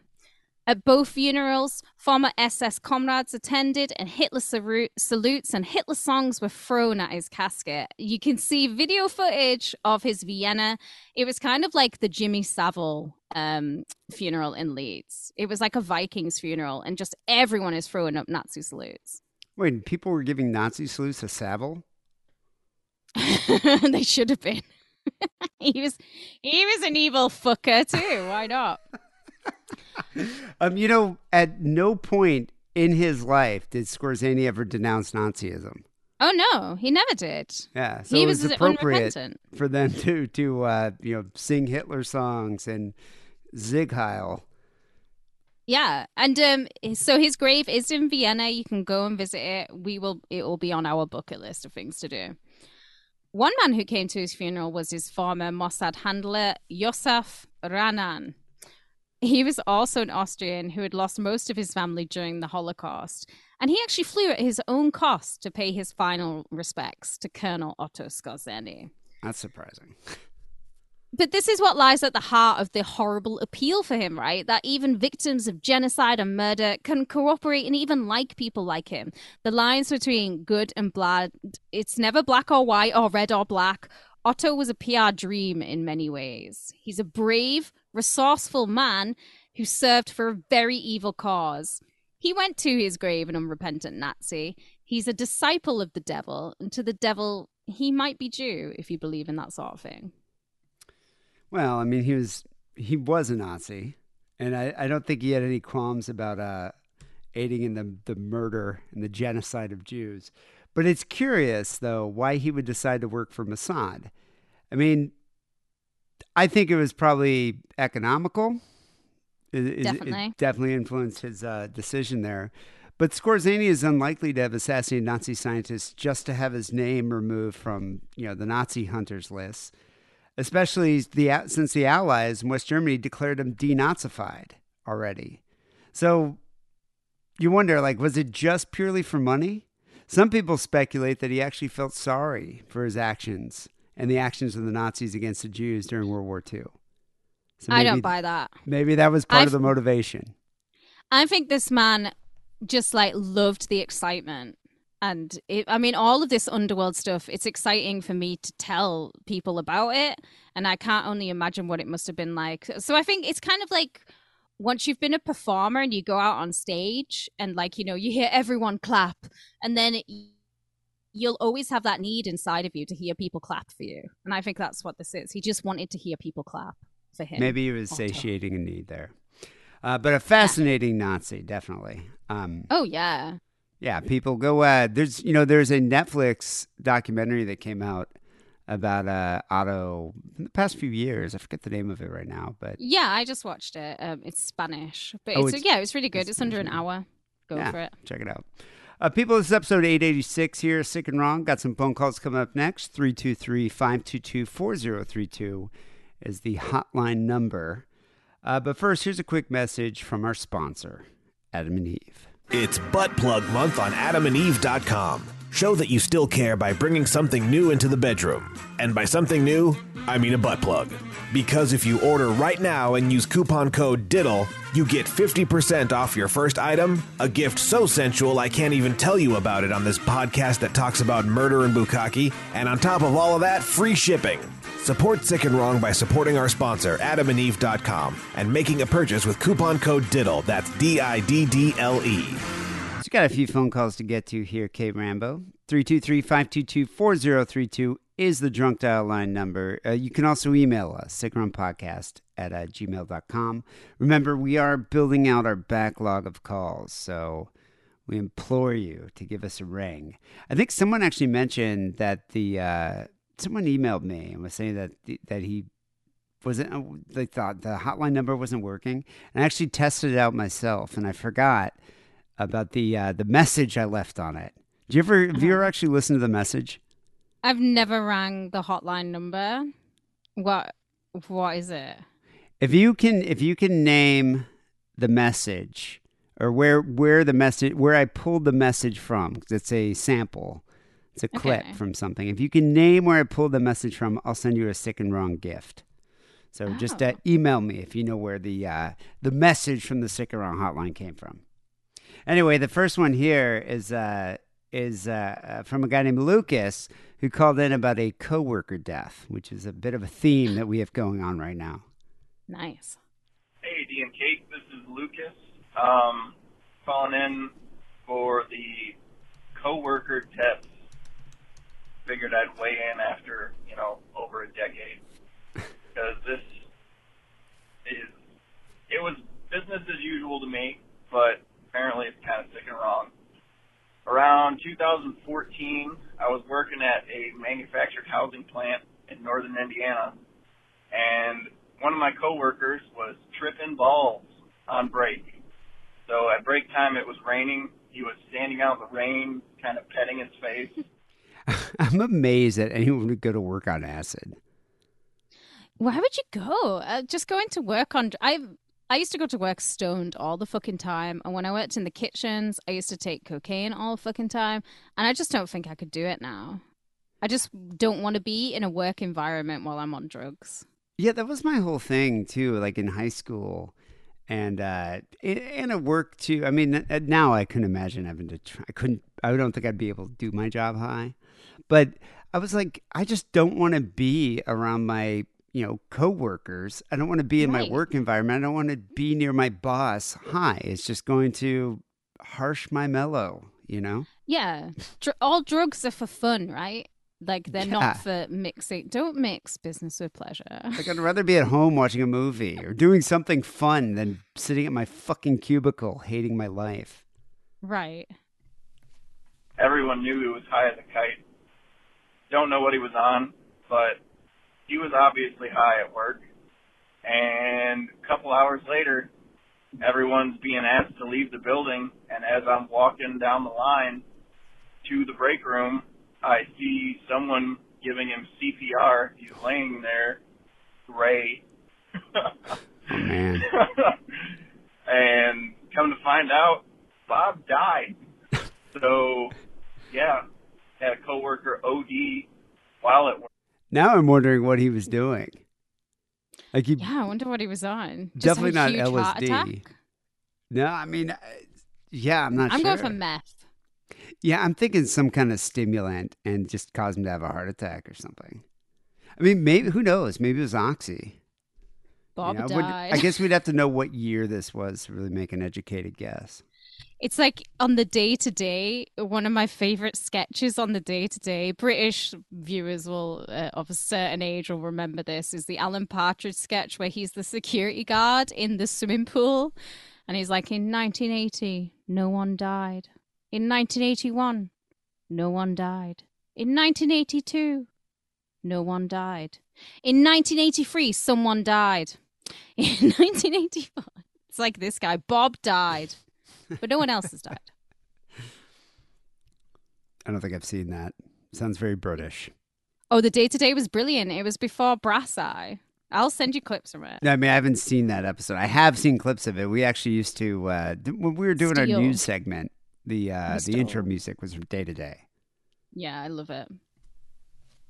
They gave us the rest of the day off, so that was pretty nice of them. Nice. But uh, and at my current job, I'm building RVs, and this was not that big of a deal, but the plant manager actually passed away.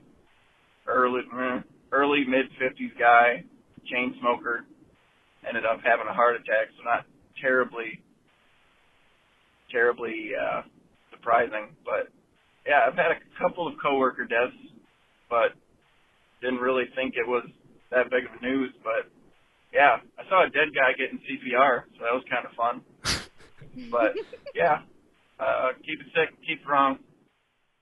Hey, you know, at least it's a bit of entertainment in your humdrum daily existence. You know.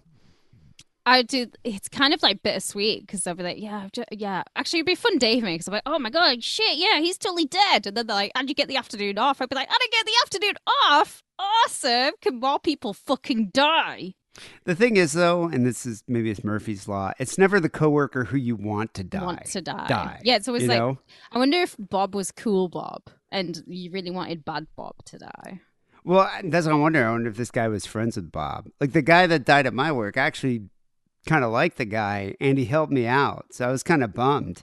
Whereas I can probably get a cramp from writing down the names of all the people that I wouldn't mind if they if they somehow died at work. Have you found out what your coworker died from yet? No, they haven't said actually. I haven't asked anybody, but um, That uh, that would eat me up inside. You know, one of my biggest pet hates is when people go, "Oh, and he died of cancer." And you're like, "Well, what type of cancer?" Because there are millions of them, and they're like, "I don't know. I didn't ask." Well, why didn't you? I'm going to try to find out on know. Monday. I know on uh, they sent out an email recently. I guess there's like a some kind of poster thing that they made for him, and we have to like book time to sign it. What? So I had to Why can't- book a time slot to go sign the poster before because I guess they're going to present it to his parents. Oh my goodness! Why Yeah. can't they just like I don't know, put a card in like the break room? That's usually how it works. Yeah, I, mean I don't know. Do they have? De- I guess they probably do have death cards. Maybe. Yeah, they do have Anyway. death cards. Lucas, thanks for calling. After ten years, after a decade of listening, he finally calls. Thanks, Lucas. We'll get you eventually. Give us a call back. I want to hear some more uh, some some more work stories. Um, but that's the thing. Blue collar workers, when you work in like manufacturing or factories, you have the best stories. Yeah, and I especially think uh, blue collar is different as well. Well, I suppose in office you form close friendships with, and you have buddies, Yeah, especially if you people work are in a small office. But the people are so lame. You know, they're all like, you know, college educated. They're all just so, you know, they, they have pretty much just the same middle class lame backgrounds. Whereas you get a diversity of workers in blue collar environments. That's true. Yeah, that's So I think the, true. the potential for uh, hilarity is much higher. The thing, as a blue collar worker myself, the thing I like about blue collar is there's a lot more camaraderie between us and them, and I just like that. Yeah, you definitely don't have that in. Well, you kind of do in office environments, but not that much. You got to. You have to be very careful who you can trust. Yeah, you cannot trust a manager. Let's put it like that. They're all they're all shits. Or coworkers aspiring to be a manager. To be very careful. Oh, they're the worst. The Yeah. bootlickers. Ugh, the bootlickers are the worst. Anyway, uh, this next guy is definitely not a bootlicker by any means. The Swede is calling him about Hey. driving under the influence. Oh wow.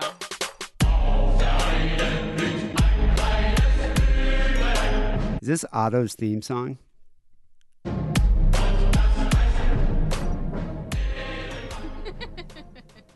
God dag herr Dee and fru Kate. I heard during episode 173 that Dee made a statement about driving under the influence and his preferences in this regard. I tend to agree with the statement that he made during this specific podcast, and I shall try to relate my own experiences uh, without leaning towards the overly loquacious. What what the hell did I say? That was a, that was quite a few episodes back. Oh, 173. You probably were talking about how, how you like to, like, the certain proviso, you know, rules you'll have for driving drunk. I mean, I was probably just talking about the necessity. You know, it's like, especially at that time, like in the in the nineties. I mean, there's no Lyft or Uber. Michigan. It's not like we had like a you know reliable cab system either. I think it's like you either had to walk or fucking drive drunk. And I think most people. It's a very would- American thing, would- I will drive say, drunk driving. Yeah. Yeah. Not that I condone it in any way, but I mean, sometimes it was a necessity. When I moved out from my parents' house, which I did three three days after graduation, and I went to Norway, and I met this girl in Norway called Helena. Uh, she introduced me to the dark side of society, also to uh, drugs in my young age, uh, which I took to quite rapidly due to my previous clean living. Uh, You know, there's a stripper named Helena at uh, at the Gold Club that I used to work with, and uh, she introduced me to booty bumps. So Did I she? could I was about to say, is she hot? Oh, she was really hot, and uh, she had good cocaine too. So I can kind of empathize, you know, with them. went down to meet with her parents and her friends down in the su- southern part of Sweden over a pleasant and normal dinner this weekend. Uh, however, after the dinner, we imbibed, me and Helena, uh, mushrooms and proceeded to fuck for a couple of hours. After this strenuous acti- activity, uh, I suddenly got this cloudy thought that I should drive back home uh, 600 kilometers uh, to my place in Norway and go to an after party which my friend had that evening instead of staying with her in the comforts of our bed for the evening. I started to drive out of Malmo and I reached the highway. I had a cigarette in my mouth and I was only dressed in my underwear and socks.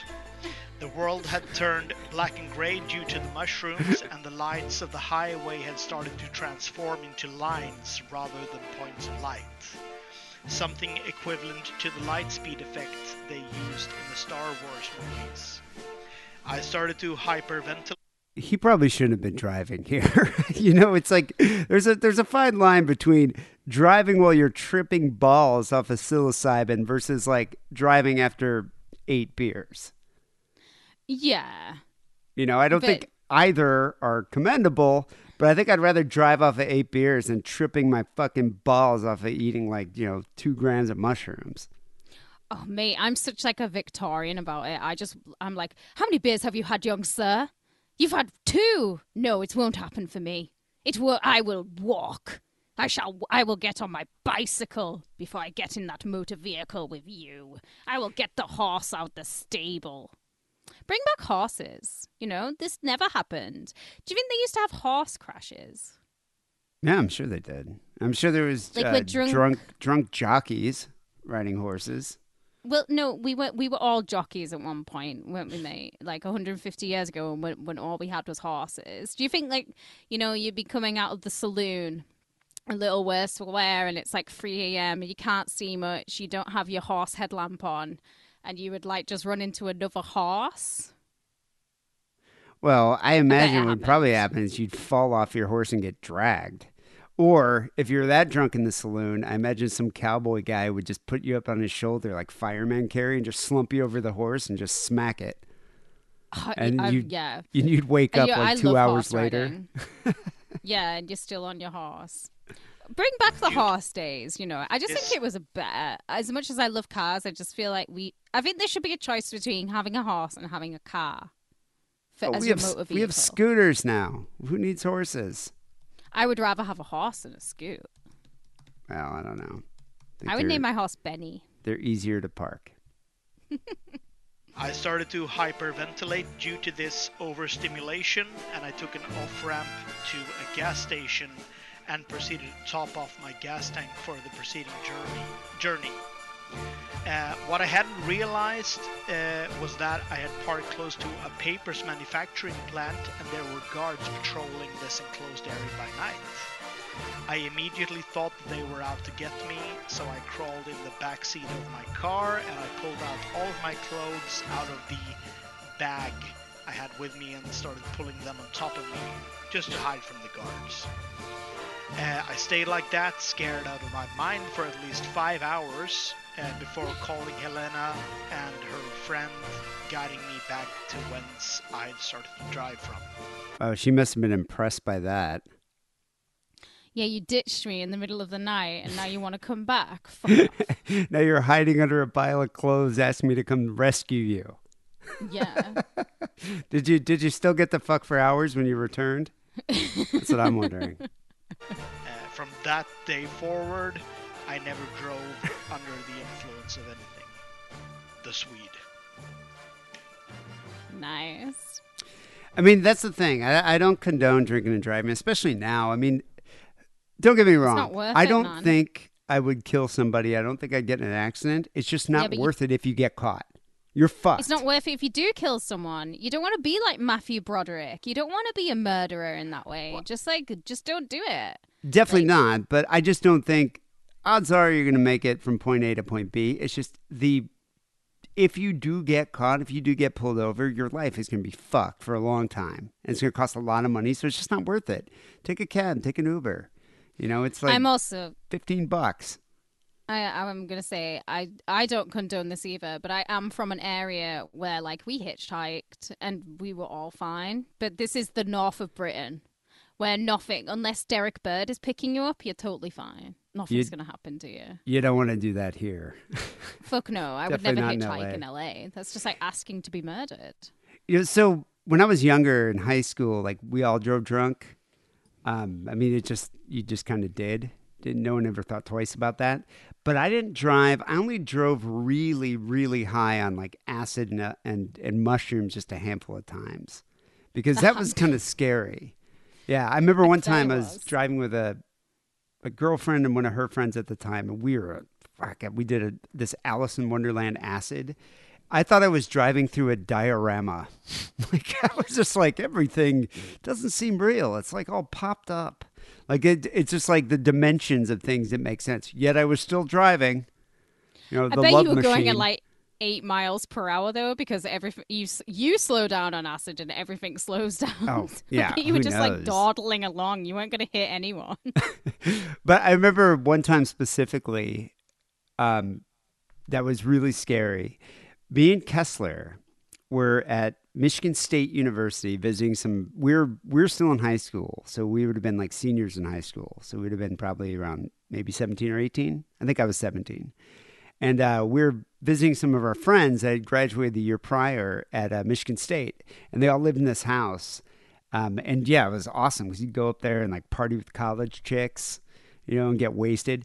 And so we go there and we got mushrooms at this party. And so me and Kessler probably ate about an eighth apiece. So we were really fucking high. And sure enough, everybody passed out. And it's like maybe 3.34 in the morning. And uh, no, it was probably actually, yeah, it was probably like 4, 4.30. And uh, we are like, well, this is lame. Everyone's sleeping. I'm like, what are we going to do? And Kessler looks at me. He's like, let's go see Jeff. like my brother Jeff in Chicago. And we're in Lansing. That's like at least a five hour drive. And so. I, yeah, I love when you're really wrecked and you plan to do things like that and then you start doing it. You're like, oh my God. Oh, we did. We got in the yeah. car and it was like kind of snowy. So it was like sort of wet. It kind of like snow rain, sort of. It was like, you know, that kind of mushy rain. Slush. Yeah, yeah. slush. It was slushy. And so we're driving, laughing our asses off high as fuck in his Delta 88. And we're going, I mean, he was going like 90 miles an hour. We are listening to Paul's Boutique by the Beastie Boys. I remember nice. specifically the song High Plains Drifter when he lost control of the car and it spun. Like we're in the middle of the highway, there's no one on the highway. And he was going like at least 90 miles an hour and it spun and he hit the dividers, like the cement dividers on the side, like smashed the front end of his car. It flipped around and smashed like didn't flip, but it like uh, you know slid around and smashed the back end of the car. So his trunk was up and his hood was up, and we were like horizontal across the highway, and we are and we just you know you could hear like high plains drifter, and we are sitting there like holy shit, and I was kind of laughing about it, but then I realized he was like.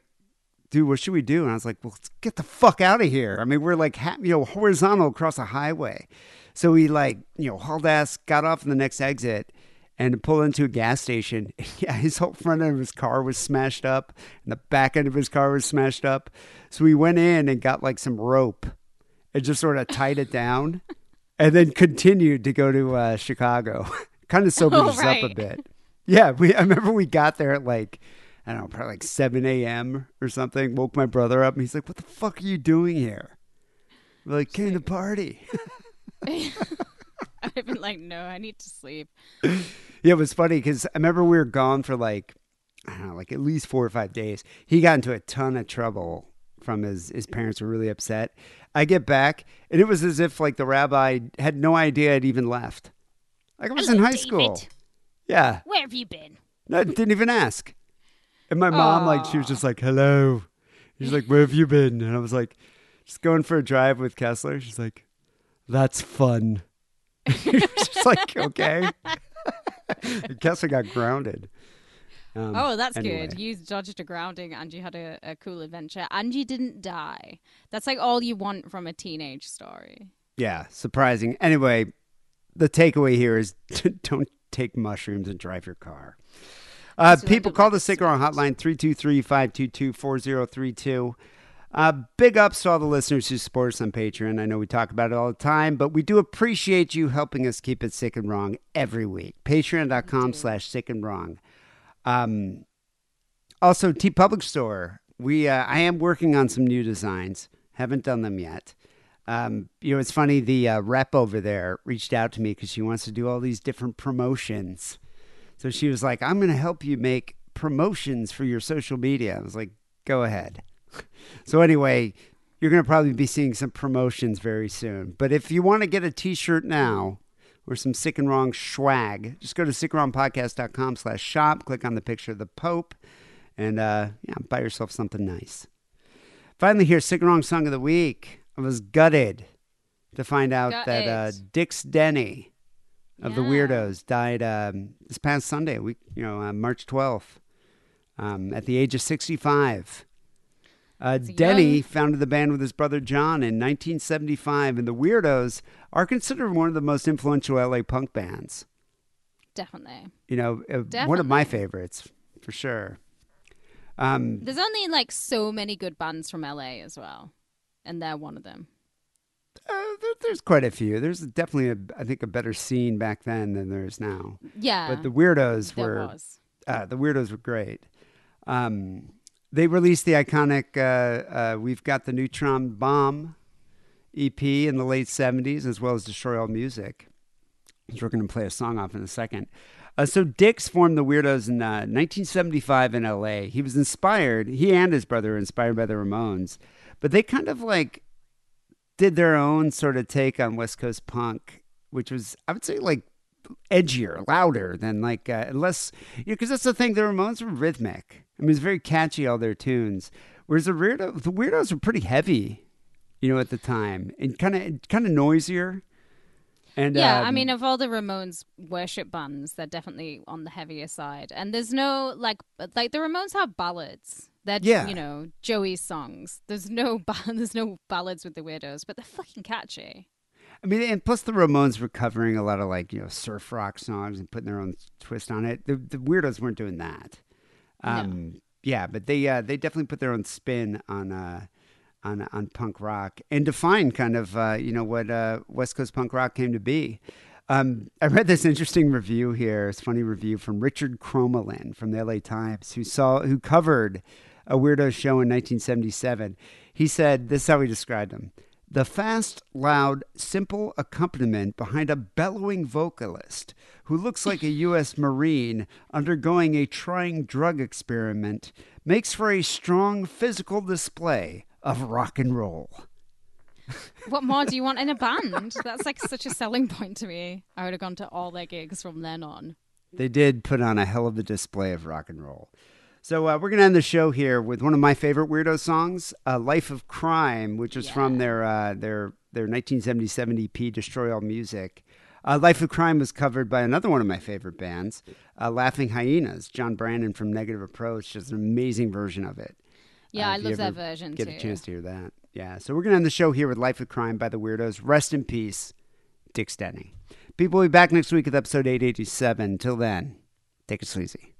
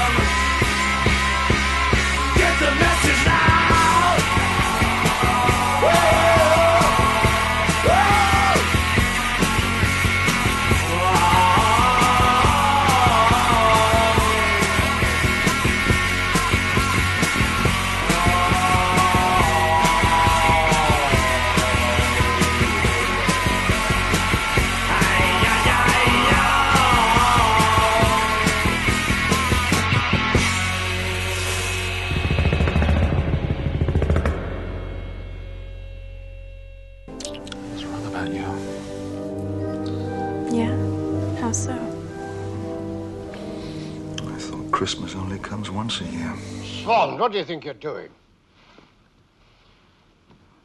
Keeping the British hand up, sir.